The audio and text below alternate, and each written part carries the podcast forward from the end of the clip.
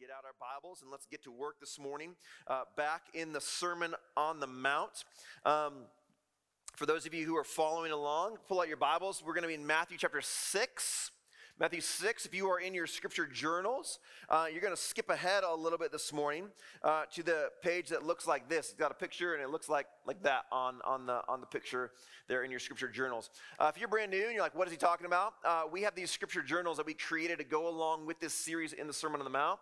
Uh, we have a few extra back there on the sound booth. You are more than welcome to hop up and go grab one of those. It's a chance for you to kind of just journal along and, and write notes on as we walk through the Sermon on the Mount together together uh, this morning. So, Matthew 6 is where we're going to be. Now, for those of you who have been following along, you're like, wait, that's not where we left off. And you are correct. That is not where we left off. Uh, we, we are skipping ahead. And don't worry, we will come back. We're going to come back. We're going to finish the section that we're in. We're going to skip ahead this morning to the next section of the sermon, right? So, Jesus has been in this section where he has been dismantling, he's been dismantling the righteousness of the Pharisees, okay? He moves into a new section at the beginning of chapter 6, coming right out of that, moving into a new section at the beginning of chapter 6, where he begins to, in the same vein, talking about the righteousness of the Pharisees, talks about how, man, this righteousness, okay, it's all a big show. So they, they've created this own, their own sense of righteousness. He breaks that apart. He says it's all really just a show, anyways. It's not, it's not genuine. It's not real. It's just, it's just designed to make them look better than they are. So everything we're going to be talking about over the next few weeks flows out of chapter 6, verse 1, uh, which reads this way. This is important to understand the context. It'll be up here on the screen. It says this Beware, Jesus says, beware of practicing your righteousness, practicing your righteousness before other people in order to be seen by them for then you will have no reward from your Father who is in heaven. So, Jesus, right out of the gate, he gives you kind of the, the big idea of what he's going to be talking about for the rest of this chapter, the rest of this section. He's going to give three things, but he says, Beware of practicing your righteousness, doing these things that make you look righteous um, in order to be seen by other people. The, the reality is, is that it, maybe, maybe in your place of work, okay, there are things in your place of work that are valued. And when, when you see that in a coworker, when you see that in a person, you say, that's what I want to see. Or that's what your boss wants to see. That's what the company wants to see. That's what your organization wants to see. And so it's designed, communities are designed to, to value certain things. We value certain things here at Flourishing Grace. Whether you realize it or not, we actually value the righteousness of Christ in your life. You should value the righteousness of Christ in your life. Hopefully and prayerfully, you value the righteousness of Christ in your life. We want people, we talk about this all the time, in the, in the, the path of flourishing, the goal, the goal is to live a life that is so marked by the gospel of Christ that we begin to be transformed into his likeness. As Paul says, from one degree of glory to another, we are being transformed into his very likeness. Your life should look like the life of Christ. That's a good thing, not a bad thing. And so people see that righteousness in that righteousness of Christ in your life. It should, it should stir them up to love and good works. It should stir them and motivate them to do the same, to cling to Christ all the more, to, to be all the more fervent in prayer and fervent in the word. This is a good thing. But in the same way, in the same way, it can be faked. When you know that the culture around you wants something from you, that, that there's, a, there's a value of, of what something somebody should look like. Our human tendency is to try to look like that without, without, without ever becoming that. To, to earn the accolades, to hear the applause, to receive the praise without ever actually becoming that thing. If you don't believe me, just look at social media. Social media has exploded in our day, in just the past 10 years is exploded because we can be somebody that we're actually not. The world can look at us and see somebody who we're actually not. They can see all of our pretty parts and all these fake things about us that are not deep and genuine and real, but we get to kind of portray this perfect, perfect person. Jesus says, Beware of practicing your righteousness to be seen by other people. There is something within us that says, man, I want people to think that I'm better than I actually am. That's true in your place of work. It's true in with your friendships. And whether you realize it or not, it's true right here in this room. You want people to think that you're better than you actually are. You want people to think that you're more holy than you actually are. Jesus says, if that is true of you, you will have no reward from your Father who is in heaven. And he goes on and he gives kind of three buckets for this, okay? We do this in our giving, he says. And we're not going to talk about that this morning, but we are going to talk about that. All right, don't worry, okay? We're going to get there. We do this in our giving, we do this in our prayers, and we do this in our fasting, right? We want people to think that we give more than we actually do, right? Or, or that somehow in our, or we just want to brag about how much we give. Uh, we want to do this in our prayers. We want to pray big prayers with big words. We want people to think, oh man, look how spiritual she is. Oh my gosh, like she's so eloquent in her prayers. She's such a good prayer. Like, what does that mean to be a good prayer? That you have fancy words? No, we'll get there. Not today. Um, this morning, we're going to talk about fasting. Talk about fasting. Whether you realize it or not, uh, today is the first Sunday of what's called Lent. Lent is the oldest practice within the liturgical calendar or the church calendar, okay? It's the oldest practice within the church calendar. It's, it's almost 2,000 years old. For almost 2,000 years, uh, the church has been practicing something called Lent. Or, and now it hasn't always looked the way that it looks today. In fact, it's, in fact, it's looked much different than it looks today. Um, but we've been practicing this for almost 2,000 years now. This season, this period of time before Easter, leading up to Easter, traditionally now 40 days leading up to Easter, um, beginning with what's called Ash Wednesday, which was last Wednesday. This past Wednesday was Ash Wednesday. And on Ash Wednesday, the tradition of the church is to um, to kind of go into kind of begin this, this process together uh, where you gather together and, and traditionally there's a uh, with ash there's a mark placed in the shape of a cross on someone's head. You guys have seen this before. And the saying in that moment when this is happening the saying is remember you are dust. And to dust you will return. Remember you are dust. And to dust you shall return. You see all of Lent flows out of that statement. Lent is a season of preparation of the heart. We are reminded for 40 days that apart from Christ's completed work in his death and his resurrection, there's nothing good in us. It's just dust. It's just dust. What do I have to offer? Nothing. There's, not, there's no substance. There's nothing real. There's nothing lasting. There's nothing genuine. I have nothing to actually offer my boys. I have nothing to actually offer my spouse. I have nothing to offer my friends. It's just dust. Apart from Christ's completed work, there's nothing in me. There's nothing that you need to, to, to, there's nothing that you would ever want from me. There's nothing I have to ever offer you. It's meaningless. It's so temporary. It's so finite. Into dust we will, we will return. And so, Lent, this season of preparation, as we kind of prepare our hearts for Easter, right? We, we drive ourselves deeper and deeper and deeper and deeper into this reality so that when we come to Easter, it's just all the more sweet. And Easter's sweet. We love Easter, right? Everybody loves Easter. How can you not love Easter, right? There's, there's like peanut butter filled eggs, okay? There's peeps. And even if you don't like peeps, right, it's still entertaining to put them in the microwave. There's chocolate covered peeps. There's all kinds of fun things that happen on Easter, right? There's Easter clothes you get to wear. It's like, it's all good. Everybody loves Easter. But how much more sweet is Easter when for 40 days your heart has been set on who you are apart from Christ? And then you gather on Good Friday and Easter morning to remind you that you are not dust, that in Christ you are chosen and you are precious and you are loved you are adopted as heirs to the throne of grace, that all of his inheritance will be shared with you, 100% of his inheritance will be given to you. You're far more than dust. You're sons and daughters of the King of Kings. Lent is designed to do this with us. So for 40 days, six and a half weeks before Easter. During this time, the church engages typically in a 40 day fast. Sundays are normally traditionally excluded, those are days of celebration. An imitation of Jesus fasting in the wilderness before he began his public ministry. So Jesus fasted for 40 days, right? And the, the fast of Lent is meant to imitate that.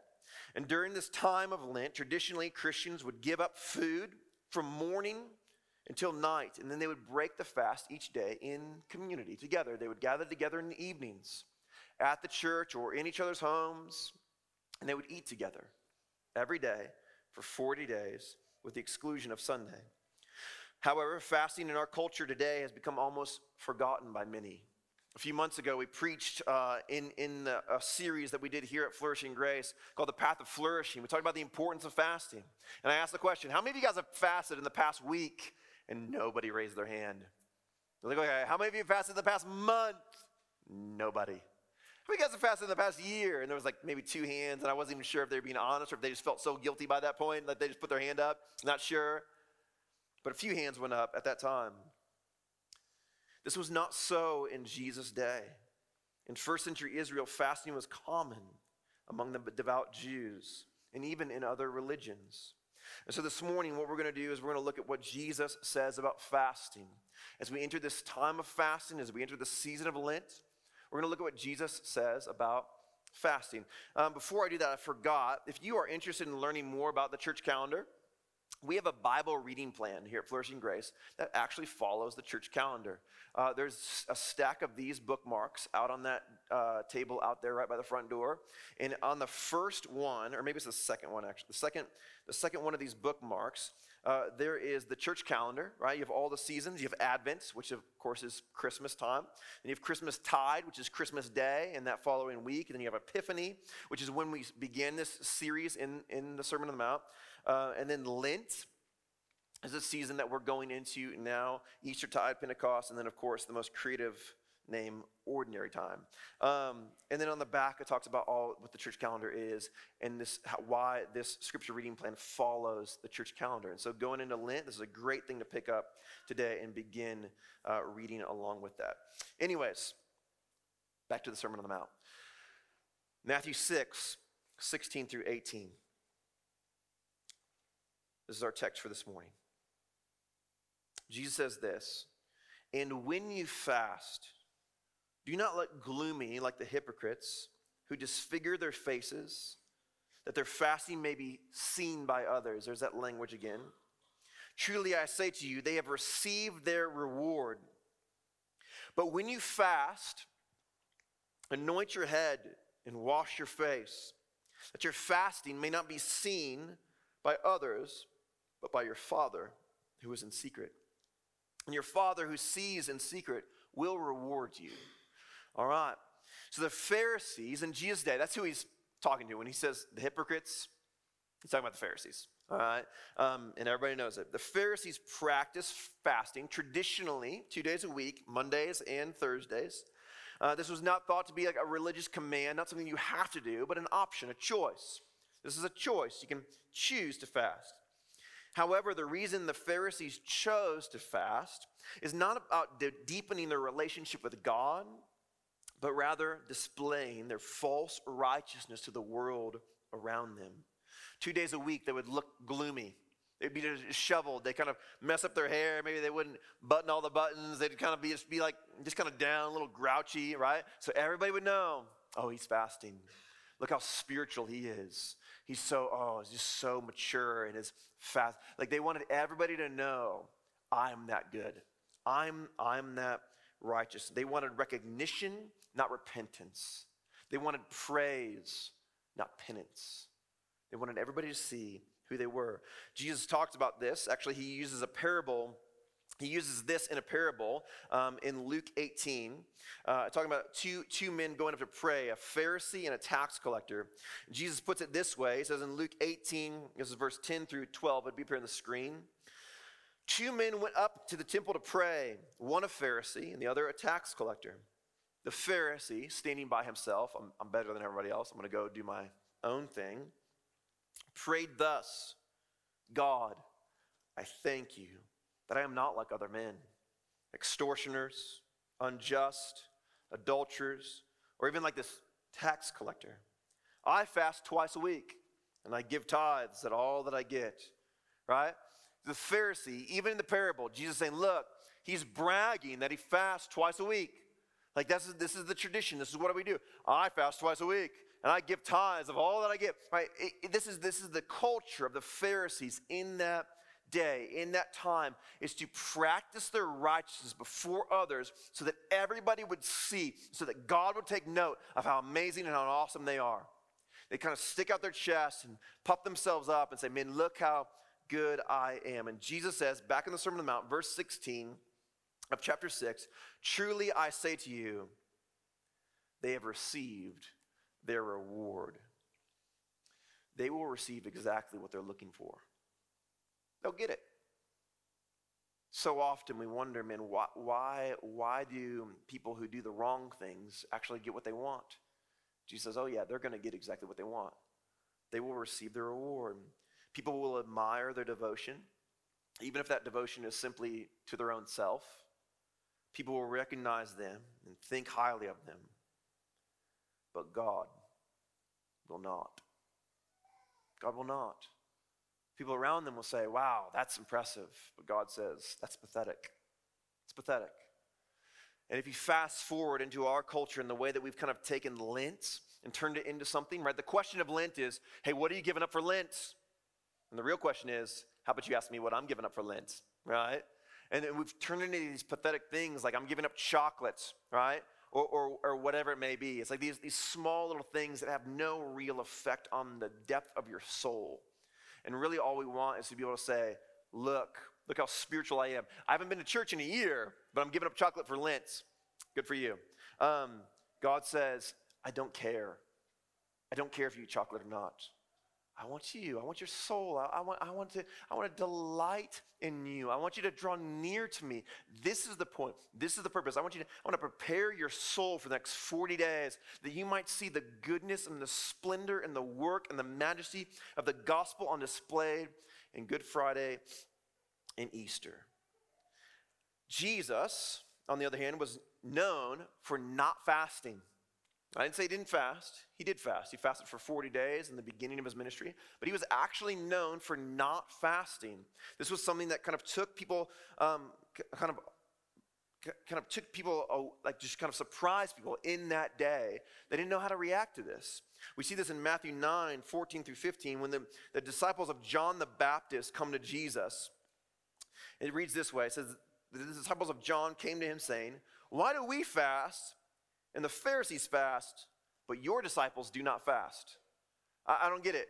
I'm hungry, they're hungry, but your disciples, they're, they're just partying. Like, what, what gives? Jesus says to them, Can a wedding guest mourn as long as the bridegroom is with them? The days will come when the bridegroom is taken away from them, and then they will fast. Jesus makes it clear that they do not need to fast. His disciples do not need to fast because he is with them. The source of all power and all joy is right there in their midst. They are free to feast. They're free to feast, not fast. He's with them. They can indulge and delight in him. They can experience the fullness of his presence right there. They don't need to fast. However, at the same time, he makes it clear that the time is coming when his disciples will fast. And in the Sermon on the Mount, he's giving them instructions as to how this should be done. The purpose of his, of his what he says in the Sermon on the Mount is not to say whether or not they should fast, but rather how they should fast. If you look at verse 17, back in the Sermon on the Mount, chapter 6, Matthew 6, verse 17, Jesus says it this way He says, But when you fast, when you fast, anoint your head and wash your face, that your fasting may not be seen by others but by your Father who is in secret. And your Father who sees in secret will, will sorry, your Father who sees in secret will reward you. The text, again, the text is not telling us whether or not we should fast. Jesus says, when you fast, he simply assumes you will fast. The great preacher John Wesley said it this way once. He said, The man that never fasts is no more on the way to heaven than the man that never prays. For Wesley, there was a time, there was a time in the church when it was just was assumed if you're a Christian, you practice fasting. Like, of course you do, right? Just like right now, I'd say, man, if you never pray, you, you're probably not a follower of Jesus. Like if you're you never pray, not, Wesley would say the same thing about fasting. If you never fast, how can you possibly be a follower of Jesus? There was a time when it was just assumed that that is what we Fasting is to be a much part of the Christian life as praying. As it was once just a basic assumption that if you're a Christian, you practice fasting. So the question being answered in the Sermon on the Mount, again, is not should we fast, but rather, how should we fast? The true goal of fasting is to be seen by God, not by other men. The true goal of fasting is to be seen by God, not by other men. Now, this is important. There is a big difference between being seen fasting and fasting to be seen. Do you hear the difference? There's a big difference between being seen fasting and fasting to be seen. What Jesus is getting at here, people take this text way, way, way, way too far. And they say, man, if anybody finds out that I'm fasting, right, then my fast is ruined.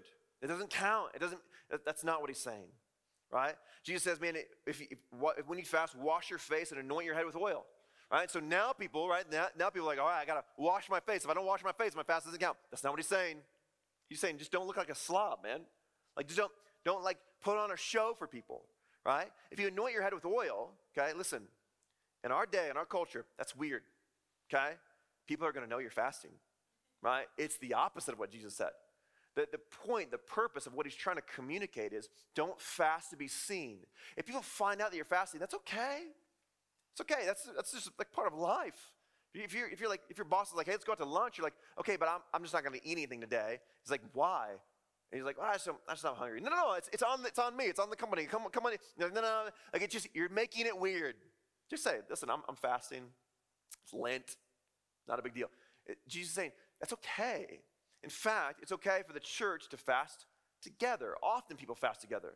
Christians would fast together and they would know, I mean, this is what we're doing. We're doing this together. We are entering to, into a season of prayer and fasting together as a church or as a small group. And that's not, that's okay.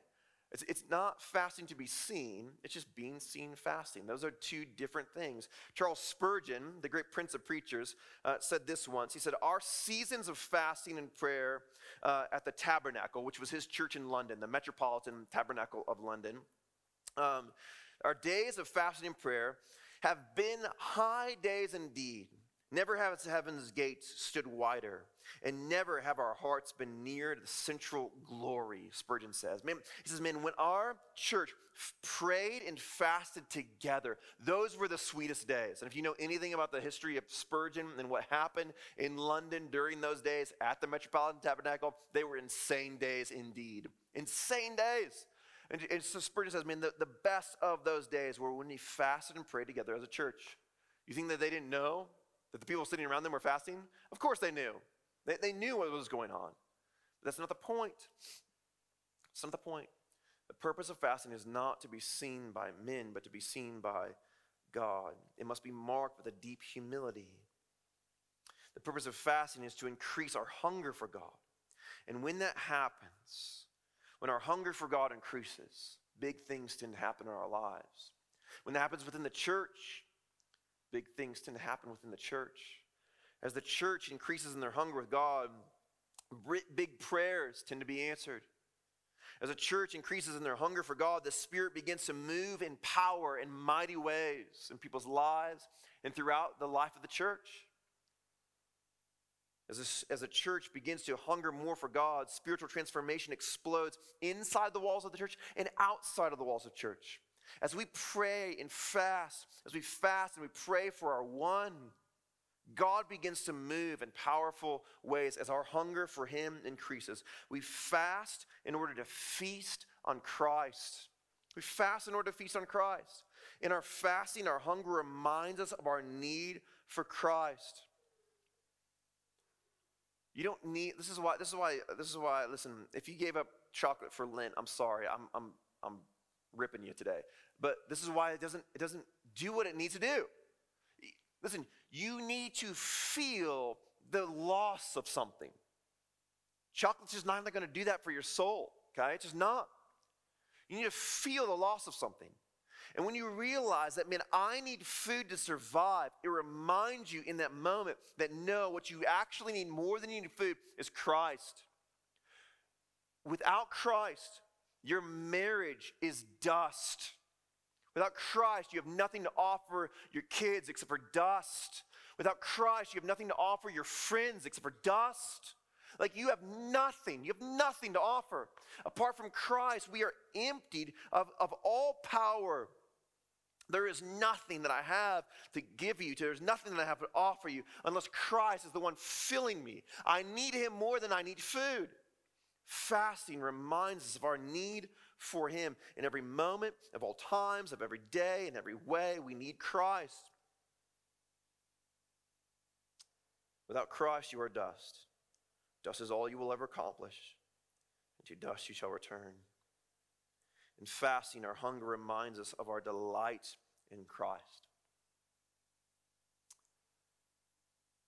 In the absence of food, in the pang of hunger, we, we are reminded how sweet our Savior is. The joy of knowing Him that all of the real substance and all of the real goodness and all of the real delight in our life, all of the real joy comes from Him. The rest is just a celebration of dust. The real, meaningful, deep joy must come from Him alone, and fasting reminds us of that.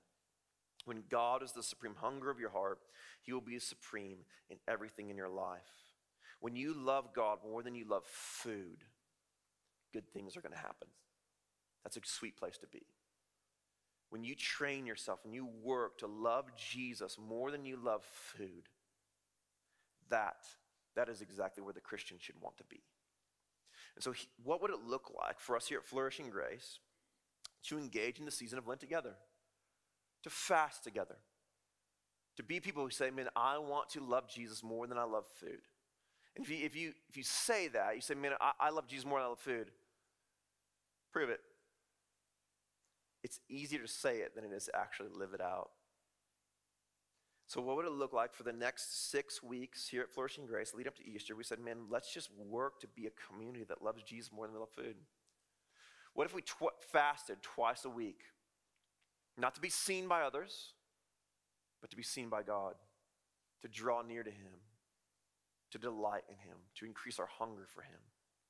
Here's what we're going to do at Flourishing Grace two days a week, if you are if you're in, if you want to do this, two days a week, we're going to send out a text just to remind you, hey, we are fasting together. Two days a week, we're fasting together.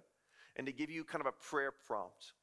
A prayer two kind of and two things. Kind of it'll send you to a unique web page where it'll kind of give you two buckets to pray in. One is kind of a Lenten bucket, hey, let's prepare our hearts for Lent. Let's pray that God would remind us of who He is and who we are apart from Him. Let's pray that prayer together that we might prepare our hearts and prepare our souls for Good Friday and for Easter. But then another prayer for the prayer of the church. So every every Wednesday night around 5 p.m., right? It's, rem, it's a reminder that from Wednesday night after dinner until Thursday dinner time, we are fasting. So every thir- every Wednesday, you're going to receive a, the prayer request of the church. The prayer request that you wrote down this morning will go out to everybody, saying, "Hey, let's let's pray for our church. Let's pray for the people who are sitting around the room." So a prayer for preparation and a prayer for intercession. Let's intercede. Let's intercede for those sitting around us. And then every Saturday at dinner time, a reminder that after dinner we are fasting from Saturday night to Sunday night. And We're going to pray prayers of preparation and prayers of intercession, prayers for our church, for the community around us, to say, God, would you move in this season, in this six weeks, in this time of Lent? Would you increase my hunger for you? Would you increase the church's hunger for you? Would you increase the culture's hunger for you? That we might see you do great things over the next six weeks. So, here it is. There's a slide if you text, if you pull out your phone, you can, pull, you can do this right now. Pull out your phone. I'll do it with you. Let's choose together. If you text to 97000, 97000, and then in the body of the text, you just put FGC Lent. Nothing else, just FGC Lent. FGC L E N T and hit send. You'll know it worked because you'll hear a sound like I just heard, and, or, and you'll, you'll receive some, a confirmation saying, "Hey, hey, you you you're signed up." And so we are not. I want to make this really clear. We're not going to send you a million texts, okay? And as soon as Lent's over, this is over, okay? Uh, two two texts a week. You is it working? Okay. There was like a there was like a little murmur going. I was like, "Oh no, we've botched it up." Um, You'll receive two texts a week for the next six weeks, and then, and then that's it. We're not going to abuse your phone number. I hate that, okay? So it's not going to happen here. Um, but we just want to be, the reality is, we just want to be a community that does this together. We just want to fast together and pray together. And so next Sunday, starting Saturday night, uh, we'll, we'll start this Wednesday, but next Saturday night, we're going to fast from Saturday to Sunday night. And we're going to break it together in community. We'll be right here. We're going to worship. We're going to have a dinner together. We're just going to praise God. Just pray that He would move in our souls and move within our church. Does that make sense? All right. Let me pray for you all. Jesus, we come before you this morning, and I just pray. I pray that right now that you would do a work in us, that you would increase our desire for you, that we'd say, man, I want to take my relationship with Jesus seriously. No, no more of this saying, I'm going to do it and then never doing it. No more of saying, man, I'm going to begin to read my Bible and then I, I, do it for a day or two or a week and then it's over. No, no more. No, I'm going to commit to loving Jesus more than I love food. I'm going to commit to engaging in community, to engage with my small group, to engage with my church for the sake of the gospel. I want to pray. I want to fast. I want to contend for the needs of the church and contend for the needs of my city, to contend for the needs of my neighbors, to contend for the needs of my coworkers, to intercede on their behalf, to lift up the prayers of others so that the prayers of many might be answered together. I just pray that as we enter into this season, that it would be a season of deep celebration as we celebrate and as we see you responding to the prayers of your church. That right now, this morning, we just begin to pray. For the next six weeks, we be a people who pray constantly and regularly and hard. Help us.